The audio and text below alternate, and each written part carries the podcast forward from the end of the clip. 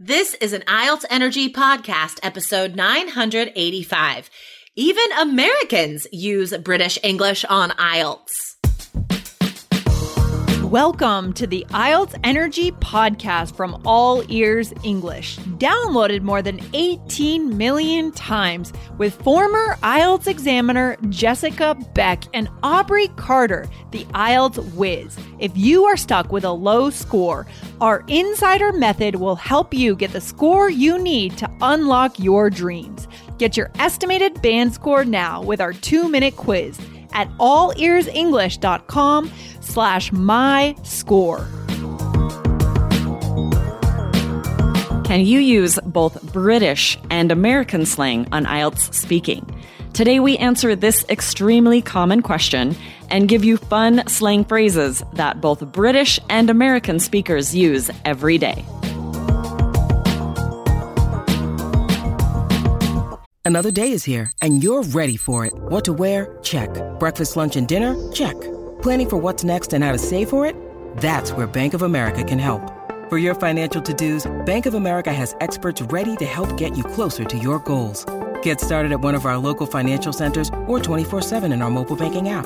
Find a location near you at bankofamerica.com slash talk to us. What would you like the power to do? Mobile banking requires downloading the app and is only available for select devices. Message and data rates may apply. Bank of America and a member FDIC. Hey, Aubrey, what's up? Hi, hey, I heard your birthday is coming up. Yeah. Happy birthday! Thank you.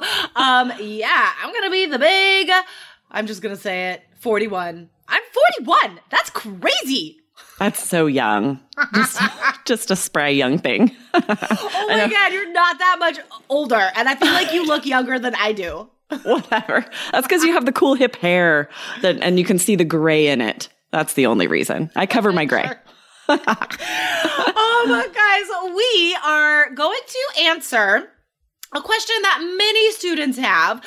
Um, and honestly, we have answered this question before about mixing British and American English. But guys, we are actually going to prove to you today that native speakers mix this up as well and explain exactly why this is completely fine on IELTS. So we did get this question from a student, and as I said, um, we know that a lot of you guys have this question as well because we see it a lot. Um, so Aubrey, can you read that question, please? Yes, this is from our student Bharat Vishwanatham. I apologize if that's not exactly how to pronounce your name. Um, and it said, I grew up in India where we use British English for speaking and writing, but I live in Canada where I use North American English. I kind of observed myself that I mix both formats in my speaking as well as writing. Do you think this will confuse the instructor in the IELTS test and lead to a lower score? Very good question. Excellent and you're right. question. I do get this one a lot from Three Keys students in the Facebook group. I have seen this question a lot. Like, do I have to stick with one or the other? How do I know the examiner's going to understand? It is a good question. If we think about what the differences actually are, right, it will mostly come down to vocab, right? I mean, there are some slight grammatical structure differences. Like, for example, if an American is asking um like a clarity question and an American would probably say like um you haven't done that, right? But a more British English structure would be like haven't you done that? And that it's such a slight difference but it but it but it does happen and i honestly mix up both of those structures i use both interchangeably Yeah, me too. Oh, yeah. um do you do that too Yeah, I definitely use both of those interchangeably. I think it comes from watching a lot of like British TV shows and British movies that they both sound so right to me. But, exactly yeah. Yeah, I mean, recently we recorded a conversations and coffee conversation um, where we were talking about being like a global citizen. It was this really interesting conversation about patriotism. Um, and yeah, like I feel like if we're more of a global citizen and you watch, you know, international shows and movies and you've probably traveled a lot, if not also lived abroad, then you're gonna mix it up because you kind of find words that you really like. Like, for example, um, I always I love saying no worries, which I think more Americans do say now, but it definitely wouldn't be like essentially American English. Like, no worries, I think is more Australian than anything else. Yeah, but I say that too, and I agree. We're adopting it. It sort of becomes part of our vernacular as more and more people say it. It becomes more common. Yeah. So they just really get intertwined, the different slang and jargon from different countries. Yeah, exactly. Oh my God. Guys, so many excellent vocabulary words for language jargon, vernacular, right? Guys, these are fantastic synonyms for language. And jargon is more specific. Jargon is more like for vocabulary not just language as a whole. Um so oh my gosh great vocabulary. So guys let me talk about just quickly why it does not matter for your score at all if you choose something that a british person might say or choose another thing that an american person might say. Um, and then we'll give you guys some more examples of how we as native english americans use Britishisms all the time. Um, so, guys, there is nothing on the um, scoring rubric for speaking or writing that says um, you stick to one vernacular. You stick to to only British English or only American English. Okay, there is nothing on the scoring system about that. Now, the part of the question from the student I found interesting is like, do you think this will confuse the instructor on the IELTS test? No. Um, IELTS examiners, guys, the requirements are so high. We have to have taught English for I think it's at least five years. It may be more now. You have to have not just a bachelor's, but I believe also a master's at this point. We did when I when I did it. You had to have a master's as well. So the requirements are so high, guys.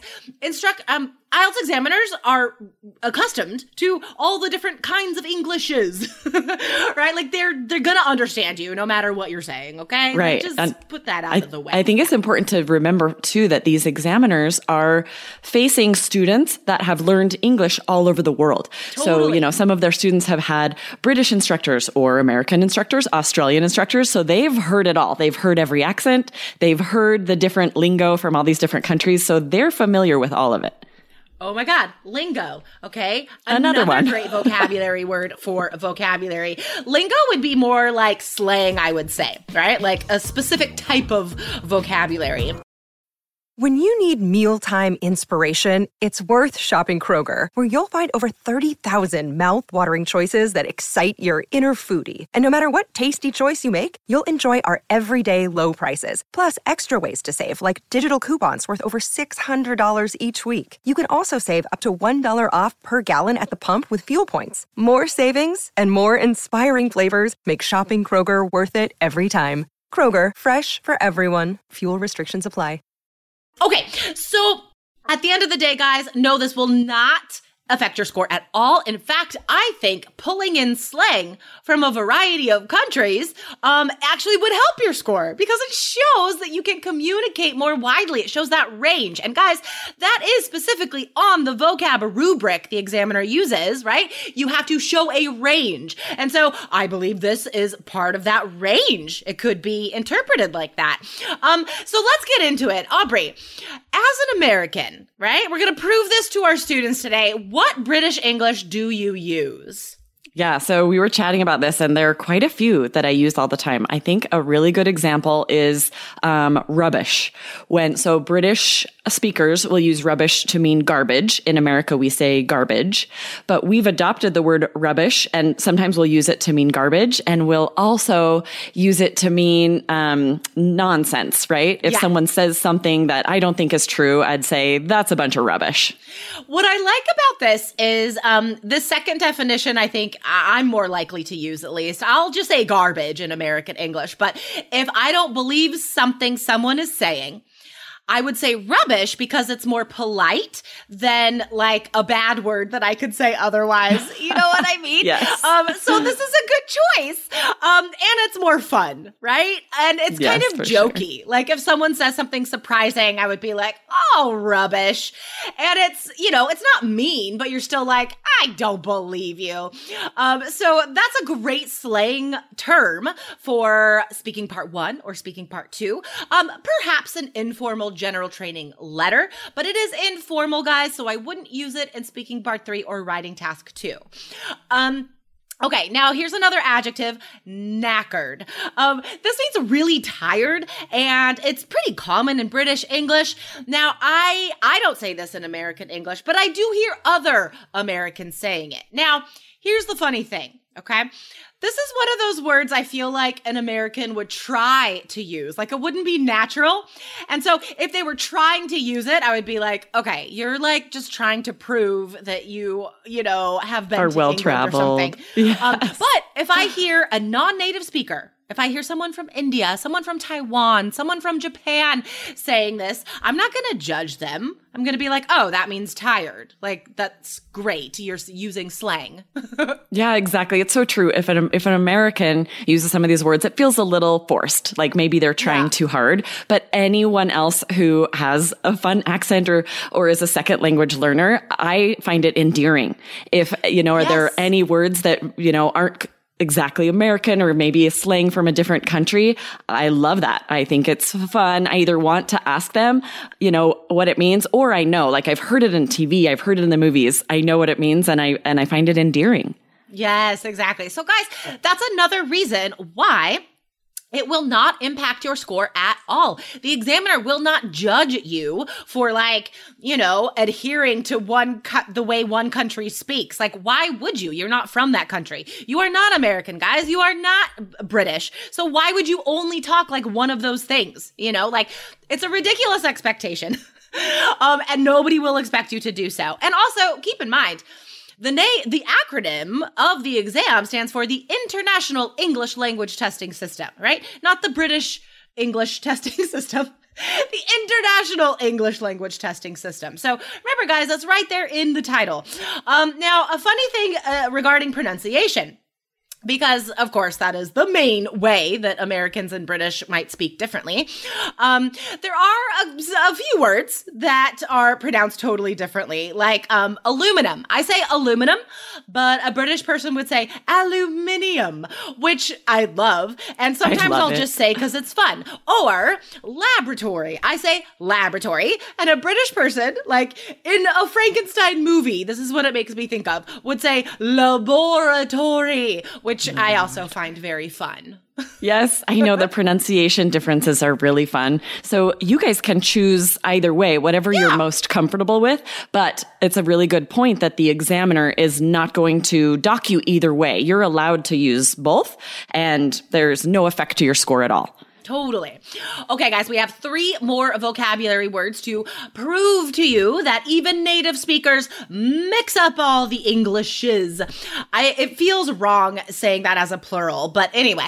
Um, so the verb fancy. Now we know the adjective fancy, right? That's everyone says that, like, um, you know, high class, dressed up. But to use it as a verb is British slang. To fancy means to like.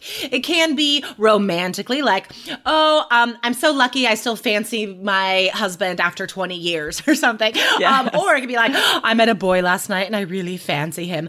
Um, but it doesn't have to be romantic. It could be oh, anything, no. right? I so think of it speaking- for food. Like, yeah. I fancy some cookies right now. uh, yeah, just be like, I would like to have this now. So in yeah. speaking part one, I think this is great because we always talk about, um, you know, what we like and don't like. There's always questions like that. So instead of like, say fancy. It's very fun. Um, what's another Britishism that we use? Um, so we'll say cheeky to describe someone, and this is very, very common in England to describe someone as a little bit silly, a little bit um, maybe inappropriate, right? If they're, yeah. um, and this there, uh, there's a comedian named Mike Myers that used this a lot on Saturday Night Live and a couple of different movies, Austin Powers. So it became it would sort of be quoting him when we'd say it. He would say cheeky monkey. It's like, oh, you cheeky monkey. Guys, if you look up any like greatest Saturday Night Live hits from the 90s, then you would see that sketch of Mike Myers in a bathtub. It's very funny. Um, but cheeky, great adjective, right? Like a little bit silly, a little bit irreverent, perhaps, and like uh, yes. uh, like you said, inappropriate jokes, right? Would be cheeky. So describing a person, yourself, a friend, great adjective in part one or part two. Now, the last way I want to prove to you guys that um, our English is just globalized now when I first started traveling a long time ago, 20 years ago, I was around a lot of British people and Australian people. And I remember they would make fun of me as an American because I say awesome all the time. Now, awesome is, is actually like quite an extreme adjective but Americans use it all the time, just meaning cool, right? Right. And a British person would make fun of me, being like, that's not what it means. Like, it's more than cool. But guys, I hear British people and Aussies now saying awesome. Okay, Oh, so that's awesome. not only are we as Americans adopting their vernacular, they are also adopting ours. So, guys, I hope we prove to you that even, even native speakers mix this stuff up. Yeah, that's a really good point because the actual word awesome means like awe inspiring, something Yeah. that is really impressive and incredible, and Americans never use it that way. No. so that's interesting to to hear that, you know, elsewhere in the world people are starting to use it more just to mean cool. yeah, it's funny. Um, I've been watching a, an Australian sketch show on Netflix called Aunty Donna's Big Old House of Fun, I believe it's called. Oh, that sounds amazing. It's pretty amazing. I miss sketch comedy. Um, and it's a, a new uh, a new show, three Australian dudes. But yeah, like I hear them using all of this American slang now, guys. So I'm telling you, even native speakers do it. So we know that's fine. But at the end of the day, guys, it's not part, part of your score. And we would go so far as to recommend that you choose slang that you like from any country that speaks English, guys. As long as you like it and know how to use it, go for it, guys. It will help your score. It shows that range that examiners need to hear for a seven or higher in vocab. Um, and guys, remember, you can get your free IELTS band score right now. Find out what score you would get if you took the exam today. Find out for free in like five minutes. It's a quick quiz and get free resources that we made for you. Go to allearsenglish.com slash my score. Yes, if you guys haven't done that yet, go today, right after this episode ends. You'll get your estimated band score and free resources. So check it out, allearsenglish.com slash my score. Awesome. Aubrey, um, I hope you, I was going to say, I hope you have a fancy day, but that sounds funny. Um, let's see. Let's end by saying what we fancy right now. I, I fancy another cup of coffee about now. Oh yeah, I fancy a shower. Working out before we recorded and Oh, so funny. All right, Aubrey, I will talk to you tomorrow. Have a great day. okay, see ya. Bye. Thanks for listening to IELTS Energy. Hit subscribe now and don't forget to find your estimated band score at allearsenglish.com slash my score.